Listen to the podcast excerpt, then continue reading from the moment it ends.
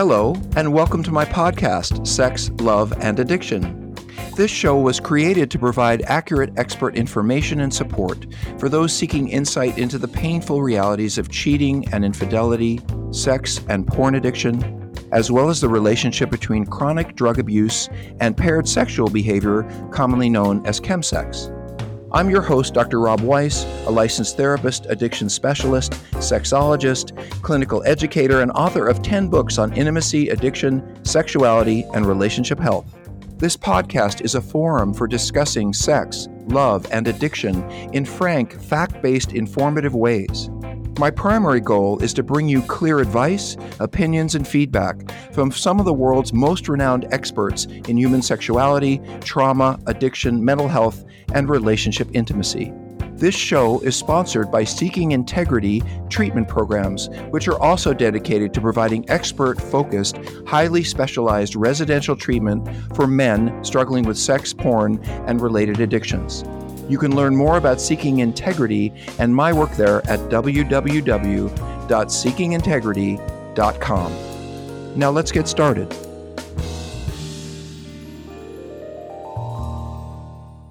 Hey, everybody, I'm so glad you're here. I have to tell you guys something. I have been chatting with someone longer than our, our actual podcast is going to be because I've so enjoyed talking to the person you're about to hear. Let me tell you about Dr. Tian Dayton. This is someone I've known for a number of years as a professional and really is, uh, just to say it, one of the most skilled and in engaging psychodramatists, an educator. Her experience in psychodrama is fantastic, amazing. And if you don't know about psychodrama, we'll probably talk a little bit about that. But let me tell you about Dr. Dayton.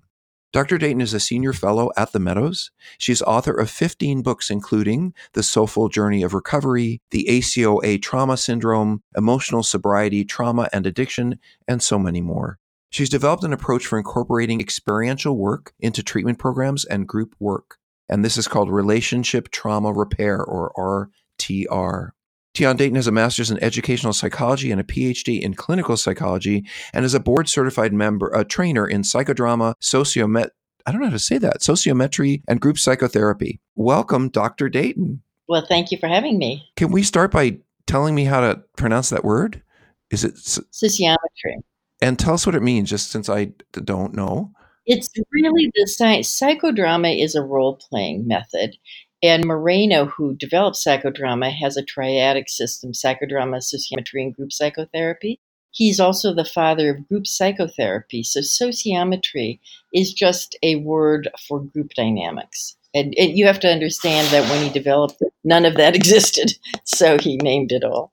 And eh, I, I know that you you're uh, you write a lot. You have books that you're always putting out, and uh, very active in the field. You have something new that you've been writing about. I think it's called, if I may get this right, the soulful journey of recovery. And knowing you a little bit, I don't think you pick those words idly. So soulful is probably there for a reason. Why don't we start there? What made you write a soulful journey of recovery? In all honesty, here it is. Since we've been talking so much, Rob, I'm now uh, open to saying things I wouldn't normally say on a on an interview. But my college roommate had a little story about when she was a little girl and she had so much trouble learning how to pull her knee socks up.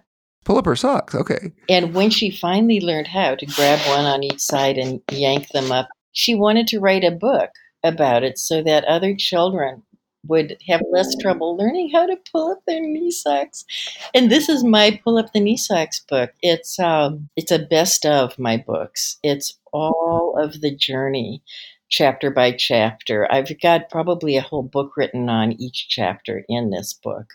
Who would who would be most helped by reading Soulful uh, the Soulful Journey of Recovery? Kids from adverse childhood experiences, adult children of alcoholics. You know, addicts too were oftentimes uh, grew up with addiction or adverse childhood experiences. So it's anyone who has grown up with a situation that uh, was traumatic and they want to find their way out of it. It's interesting because we're living in a time, Dr. Dayton, where we, we I think the culture as a large is is I want I hate to say finally, but finally beginning to look at trauma. I, I the, we have a test now called the uh, ACE. Is that it? The uh, Adverse Childhood Experiences, and and you mention it uh, in your in your subtitle and I was just hearing in California that they're going to ask all physicians to give it to their clients so that anyone who comes in with depression or anxiety or any of those kind of emotional things to a to your general practitioner will be given an ACE test. And I thought, wow, that means that we're really going to be looking at trauma as a contributor to the problems we have in day-to-day life. I'm wondering how you how you think about this long journey that we've been on to get to this point. Well, the ACEs, what you're talking about, the ACE inventory, it started out by Kaiser Permanente and the CDC. They got together, Center for Disease and and uh, Kaiser Permanente, and identified because one of the doctors there had a weight loss program. He found that he was very successful in helping people to lose weight, but they they dropped out of the program. And when he questioned them, almost to a person, they'd been sexually abused or had adverse childhood experiences. So that got him thinking, and then the CDC got interested. So the, what they were really looking at at Kaiser Permanente is what increases doctors' visits. And they did not expect to find that what increases doctors' visits are traumatic experiences. And one of the top traumas that kept popping up over and over again was growing up with parents who were addicted. Mm-hmm. And here it is 2020. These this is not new information to you or me, Dr. Dr. Dayton. No, you you bet. It's not new information to us. But it's new information out there. It's just like the opioid crisis. I'm sure you have the same reaction I do, is finally everybody is realizing what we have been saying for 10, 15 years in our field is that this is a this is a medical problem. These are restrictions. And no one quite believed that they, there were all these articles. Why in small towns in America are is there uh, this increase in opioid use? Well, there, there was a very easy explanation that we were aware of in our field, but nobody else could believe it could really be true that doctors would do this. It also seems unlikely that in 2020 that people would be unaware that early childhood trauma or early childhood averse experiences can lead to problems in adult life. There still seems to be a, a stigma in our culture that, well, you should have worked through that. You know, I, will give you an example. I had a patient not that long ago at our treatment program. He said I had, you know, he had an alcoholic dad and he had, uh, a, his family grew up in ter- terrible poverty and his mother was also drinking heavily. And he just, this is a kid who never had a chance, you know. And he said when he left his home at 16, this is what he told me in treatment at 40. He said, I decided that I wasn't going to let any of that affect me, that I was going to move ahead and have a good life and not let any of those, not let my mom's beatings or the violence or the alcohol, none of it is going to affect me. I'm going to have a good life. And here he is sitting here in treatment, 40 years old. You know, he betrayed his wife. He became an alcoholic. He wasn't able to do the thing he said he was going to do. He was able to do it in part. I mean, he was able to get enough life going for himself. See, this is this is the core of why I write books. I mean, this actually, if I had a, a heart song, it would be dancing just around what you're talking about. Is that um, as ACOAs, as people of adverse childhood experiences, we can often develop a good life, but we can't sustain it without help. We can get there. We can get to where this guy, we can find the partner, we can give birth to some children, we can perhaps get a job. It's not this group of people who can't function. It's this group of people who function to a point and then it goes to all hell breaks loose, right? And often, and most often in the area of relationships, intimacy, sexuality. You know, um, I think of Alice Miller, this, uh, which guys, this is a guru in our field who's hard to read but worth reading. She was talking about early childhood trauma, and she said something like, the intellect may remain intact and someone might actually achieve really really a great deal but not so much the world of their emotions where they may struggle all their lives. And i think of highly successful people like um, calling out names like a bill clinton. You know here we have an extraordinarily brilliant smart you know whatever you think of his politics but so broken inside you know so broken inside and without that a relationship attachment piece really unable to flourish despite external success were flourishing like crazy, helping the world. He was he was really in many ways a very good president, and did. Uh, it, I mean, it's hard to accomplish more than becoming the president of the United States, but not being able to sustain it. Well, it, when that isn't even enough for you, and you have to be seeking the attention of uh, other young women, I mean, like, don't you have enough attention as the president of the United States? That's the issue. It's emotional. It's emotional, and somebody is is flipping their dress around and and saying, I, "I'll give you something that you know that." It just you know it is in that desire to I think, feel another human being's warmth, to feel affirmed on a very basic level. And when you talk about attachment, that, you know, I have grandchildren now, so I'm watching it happen all over again. But the holding, the holding, the caring, the constancy that a parent owes the child, and the uh, the skin to skin, the being there when they when they cry to soothe those little pains, and cheer for every poop that comes out. Yeah, that's exactly right.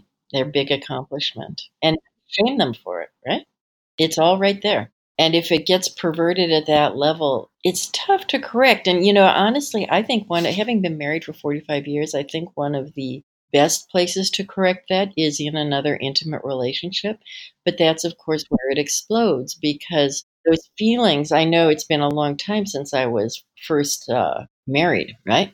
But early on in that relation, in my relationship, I think the deep feeling of attachment made my husband and I each go in different directions. It brought up anger in him and tears in me. And I would say the first year of our being together, he got angry and I cried. And I think it was a that was part of our our attaching, allowing ourselves to attach. And it sounds screwy. No, no, no. But it was it does not to you. No, well, because I remember. So now I'm thinking of uh, other people's words are going to be in my mind today. Of Marianne Williamson, who said, "Love brings up everything unlike itself." And when we run into the potential of getting our needs met, really getting them met, we also run into all of our fears that they may never be met. Yep. And the, the, this path of crying tears, getting angry, all, all of all of that in our innocence at the time, we didn't know what was going on, but it was so frightening to feel so safe, you know? I mean, at some deep level, I think we knew we were there for each other. But what we had to pass through in order to let that happen was many years of this kind of thing. So it, you're you're speaking to couples now in coupleship, and I would imagine part of what you're saying is you really have to see the rough times as choppy waters when there's much deeper flow underneath that's connecting you. That's a perfect way to put it. I just, you know what, I, I, was talking with my husband this morning. I just thought, you know, if I want to write, and as we talked about earlier, Rob, I want to write about something, Dr. Weiss, I want to write about something different every minute. But this morning's desire was, you know, I want to tell couples not to worry about years of, of unrest. Because it's it's to be expected. You can't be in a lifelong relationship and have it be smooth. And you can't have one person who can meet all your needs. It's a it's a childhood fantasy. Even your parents can't do it. But when we had parents who hurt us deeply who who rejected us deeply then that fantasy doesn't become lived through and made mature and real. We still think that uh, that there'll be that person out there who can be the good parent, and we impose that on our love relationships. So it, that's a that's a recipe for disaster. You know, it's funny, Dr. Dayton, because I think, can I just, I'll just call you Tian, because that's what I do. And I love your name anyway. So, yeah. you know, I think of, oh gosh, so much about this. We're really talking about all of the challenges that people have to be able to acknowledge that trauma might have affected them. And you've written a, an extraordinary summation of your work in this book, Soulful, Soulful Journey of Recovery, to try to touch all the bases for the various people who are coming in looking at trauma and healing from a variety of places that they have been. But we're talking about a couple of things. One of the things that keeps people from looking at their issues is they want to believe that the past, that they can get, they can get past the past. They can pull themselves up by the bootstraps. And even if it was bad, they're going to get ahead and they can. So there's a sense of individualism and, you know, getting, if you're, if you're healthy enough to be able to do that. But then there's also, I think, and I'm talking about the, the challenges in looking at trauma. There's also the, well, my parents were good people and they loved me and they meant well and I don't want to put them down or hurt them. And I wondered if you could speak to that part because that also that's also really tough part for us to have to look at with folks. Curiously, psychodrama comes to mind because when I work with people on this kind of issue that you've uh, pointed to so well, I say, look, choose people to play your parents in in roles. So psychodrama is like acting, kind of. Exactly, like acting out roles. So then I'll say, how let's have them sit here now, and we're not going to hurt that relationship you have with them today. We're going to not challenge what's working. The part we're going to work with is the part that didn't work that happened with you as a child, maybe before that parent sobered up, maybe when that parent was under a ton of stress. So choose someone to play that parent. And what I try to do is in a laparoscopic way, work with the parent the parent who hurt you as a child and not the parent the many other roles that are working with that parent. So i break it out into two roles. Because what you are talking about really does keep people from being able to acknowledge the pain. They're scared if they look at the relationship any part of the relationship they'll lose the whole relationship and that again goes back to that child mind it's it's uh, immature in a sense because much part of maturity is being able to not like certain parts of someone and love certain parts of someone. You can abstract more, you can see more, you can choose, but when you're little, you just have to take the whole thing as it is, kind of thing. Yeah, yeah, yeah, and you have to depend on them for everything. Well, we don't. Children aren't able to psychologically perceive their parents as failing. I mean, no four-year-old looks up and says, "Oh well, I get it why they're being so mean to me. Dad is drinking and mom is, you know, compulsively eat." I mean, little babies don't say that. Little babies say, "What's wrong with me that I'm not getting?" You know, and that is the basis for shame and low self-esteem and all the issues that we deal with. So, what's hard, I think, to explain to folks, the folks who really end up with profound addictions and really meaningful emotional challenges related to relationship, is helping them understand that it does come from the past because sometimes people end up just hating themselves and thinking, well, I'm just a loser or no one will ever love me or I can't work this out. Or, you know, I see, you know, we talked about my doing a weekly online group and I have to say, Tian, 50% of those people who come to my group on in the rooms are women. And those women are saying things to me like, I quote, I'm 40 years old and I've had so many crappy relationships with so many crappy men that I just don't think I'm going to date or have sex again ever. And they mean it. And I'm thinking, oh my God, you're 40 years old and you're missing out on everything, but you're too scared that you're going to repeat your childhood over and over again. And that's a really tough dilemma, I think. You know, it's interesting when you say that. I hear a lot of, I keep picking unavailable people, you know, and that's where I think at, at a certain point we have to put the focus on becoming an available person. I mean, and seeing what, where we shut down, where we reject where we push away, where we can't embrace ourselves. And so we see the world as unavailable when we became unavailable for some very good reasons. We became for some very good reasons. And it's very painful to go back and revisit that. Are you saying that some people walk around kind of uh, with a sense stance of I will reject you before you can reject me? Something like that. Something like that. Seeing everybody else as as uh, unavailable I think we have to know that that we have learned to not we have learned to defend those places that attach. Hey there. I sure hope you're enjoying this Sex, Love and Addiction podcast. Before we continue, I'd like to remind you that if you or someone you know or love needs treatment for sex addiction, porn addiction, or co occurring drug problems, Seeking Integrity can help. For more information, please visit our website at www.seekingintegrity.com that's seekingintegrity.com or call us at 747 234 4325.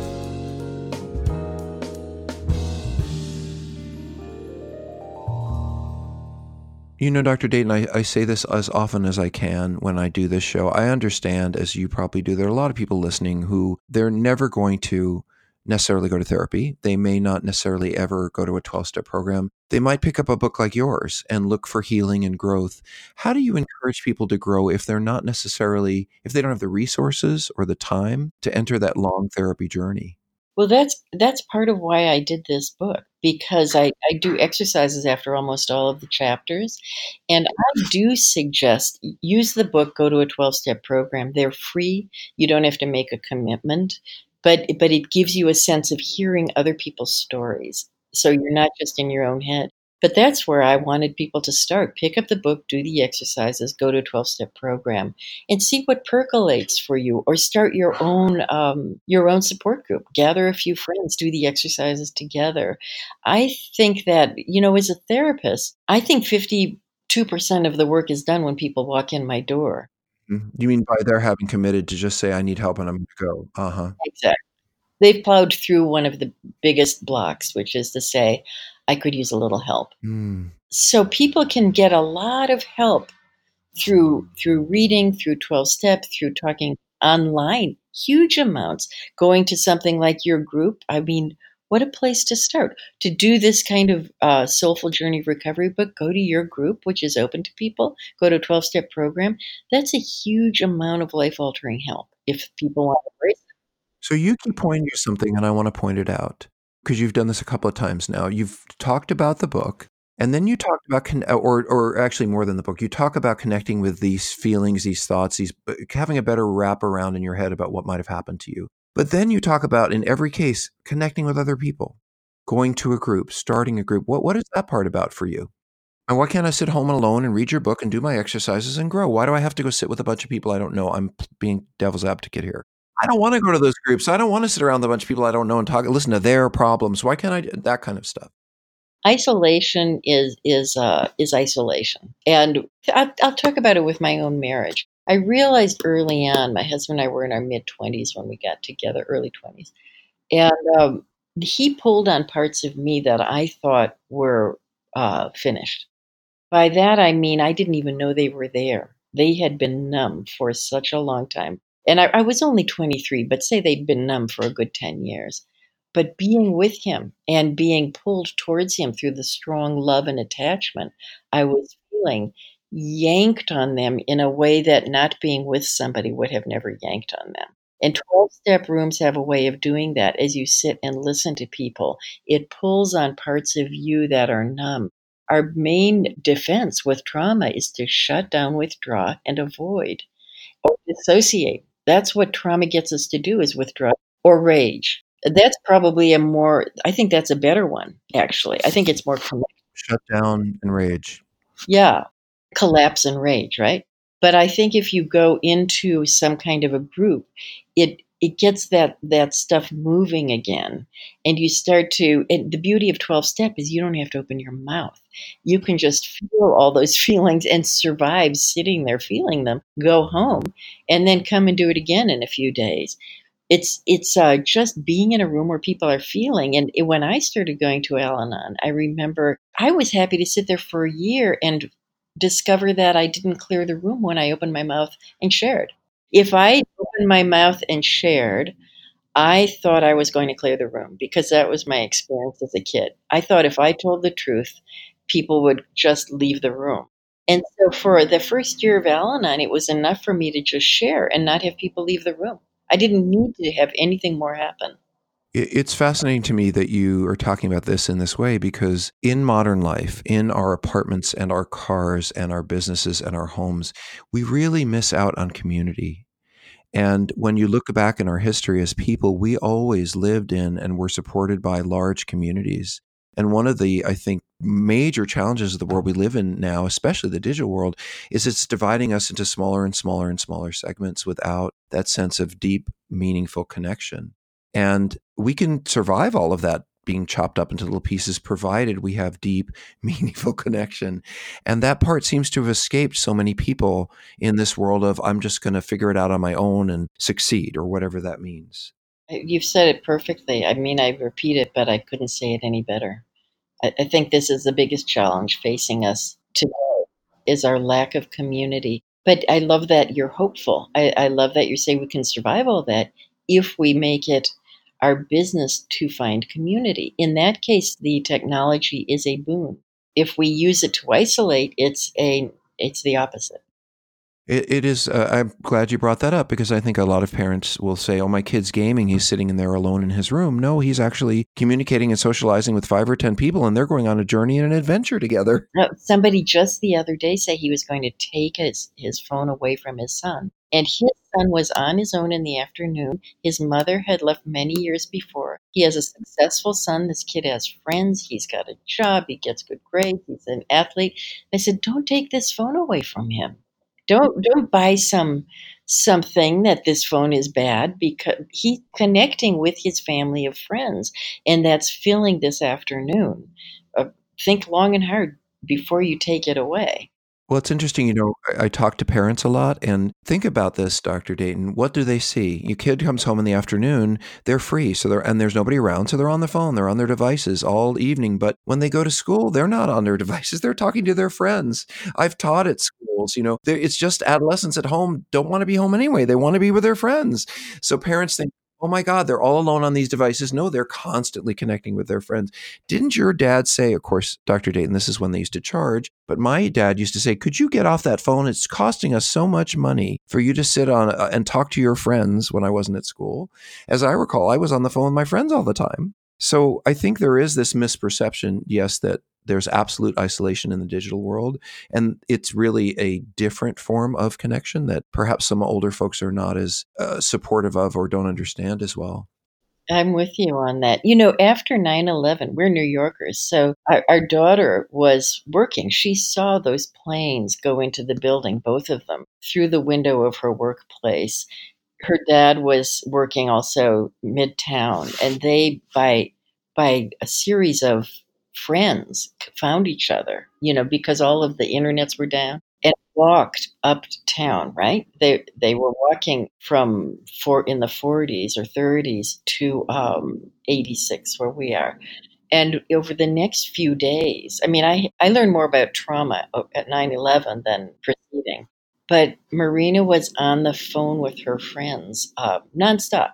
And I wondered why they were doing so well, given that they a, another friend was right next to the building that went down. But kids did not seem to be as traumatized by the experience as I thought they would be, and I think it's because, especially they're girls, and girls just connect like crazy, and um, they were on the phone uh, she, we had two lines then.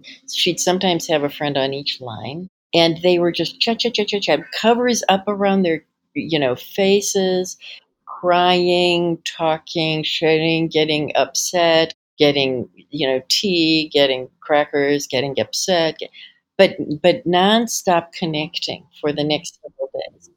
It was amazing to watch, and to watch what that did for them they were so um, they weren't therapists they hadn't read any books on trauma but they just connected. They didn't isolate. And they chatted chatted chatted.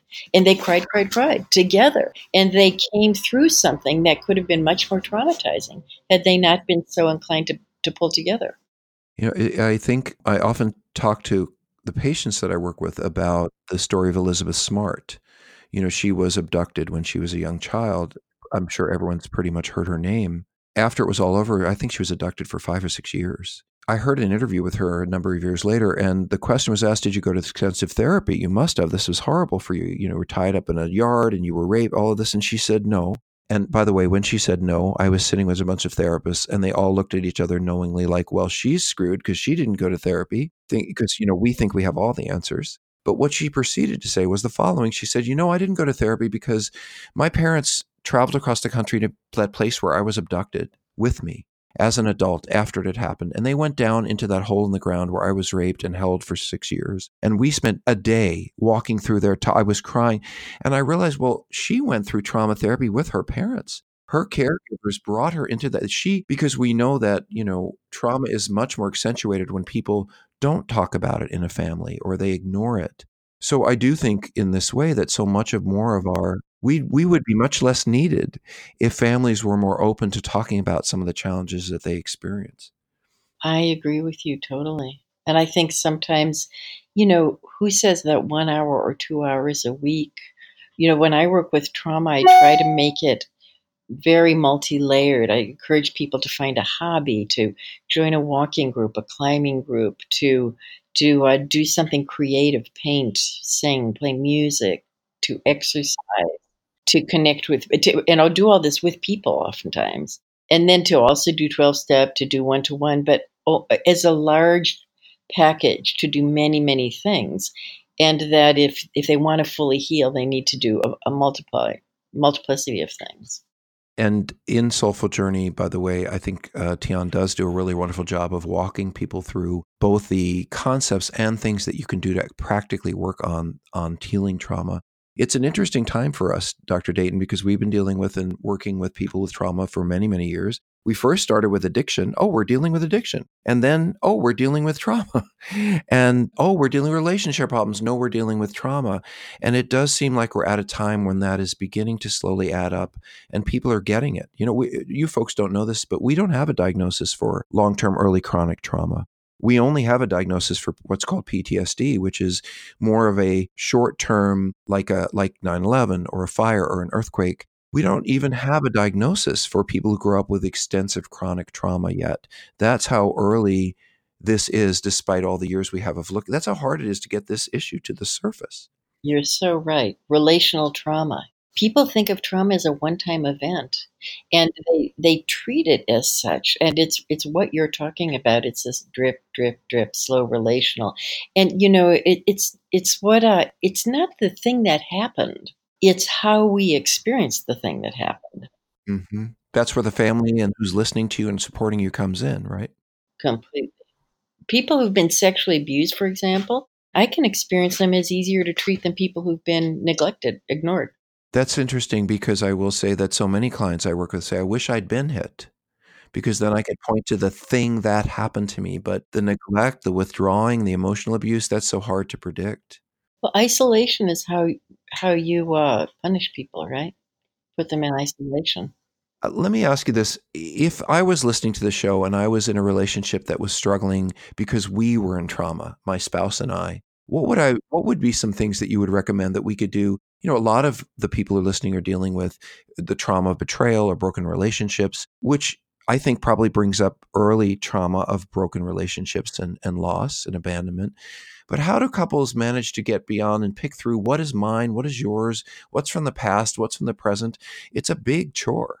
Well, it, it's a great question. And I think I'd say, first of all, you'll never get through it all. So relax. Second of all, just to be aware that you both bring this in. Stop pointing fingers at the other person and start wondering about your own reaction and understand that you're probably co creating conflict that things don't happen in a vacuum and just accept that and try not to go straight to blame and slamming. But he had the affair. I didn't have the affair. Why should I look at anything in myself? I know. I mean, it's so easy to point at the person who's acting out without saying, you know, dialing it back and saying, why, why did they feel need, needed to act out to begin with? But if you want to get through and have a marriage, you're both going to have to self examine. It's just the way it goes. You can't pin one person as the problem. It doesn't work that way. You'll just wind up either with a weak person to be married to or alone. So here's a here's a uh, something I'm going to posit for you before we stop. Dr. Stan Tatkin said on this very show something like, um, "What's important in the relationship is that when you're making your decisions about a relationship, they aren't about what's good for me or you. They're about what's good for the relationship." And that I have to in a in a highly functional relationship I'm looking at that first what is best for both of us. And maybe in the same way when I'm looking at trauma I can't say well or, or, or a trauma that's occurred to us I can't just say let's look at me or just look at you. I have to look at the whole interaction and everything that's happening between us because it isn't enough to say you did this to me or I did this to you is how do we do this to each other? I had a client uh, send me a quote one time and I found it bewildering. It, it was something like um, I learned that I can't take care of me and the relationship, so I'm taking care of me. It was some a quote like that, and I thought that doesn't sound right to me. And I know it's supposed to sound right, but I said it to I said to my husband, "Does this sound right to you as a quote?" And he said, "Well, no, because if you're taking care of the relationship, you are taking care of yourself." You know, because we understood eventually that by if we just said, "I'm just taking care of me and I'm not taking," but that that that they are you are so intertwined. And you know, one of the things that happens for the first many years of getting close to someone, I felt, was you lose a sense of self. You become terrified because so much of your sense of self seems to be falling away as you become closer to another person.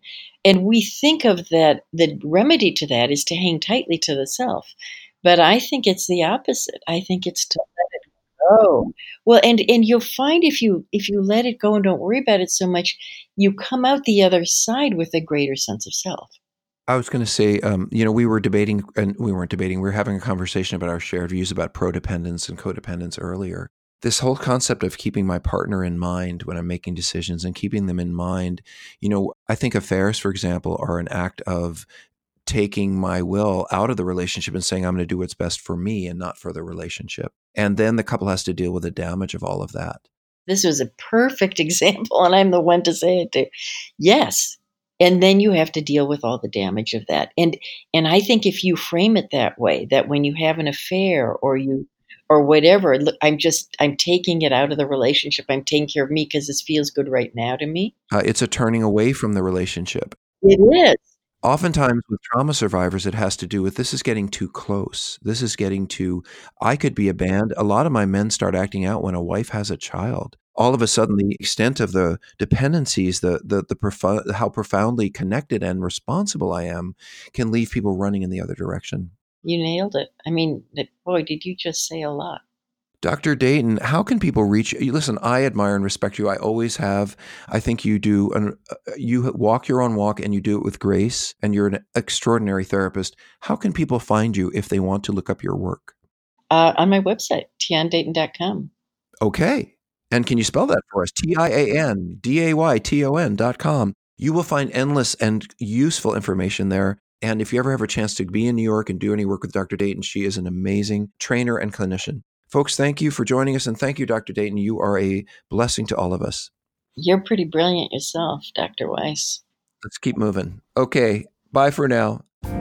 Hi, this is Dr. Rob again. Thank you for joining us today. If this show has inspired you to seek further information for yourself or someone you love, I encourage you to visit our treatment center website, which is www.seekingintegrity.com. There you'll find some useful information about the residential treatment we provide, which I think is some of the best, most useful short term effective intensive care you can find for sexual addiction and compulsivity, as well as combined drug sex or chemsex problems. On seekingintegrity.com, you can find some useful advice and direction for healing. And don't forget, if you want to write me about this podcast or reach any of my guests, please write me at rob at seekingintegrity.com. I really look forward to our next time together. Take good care.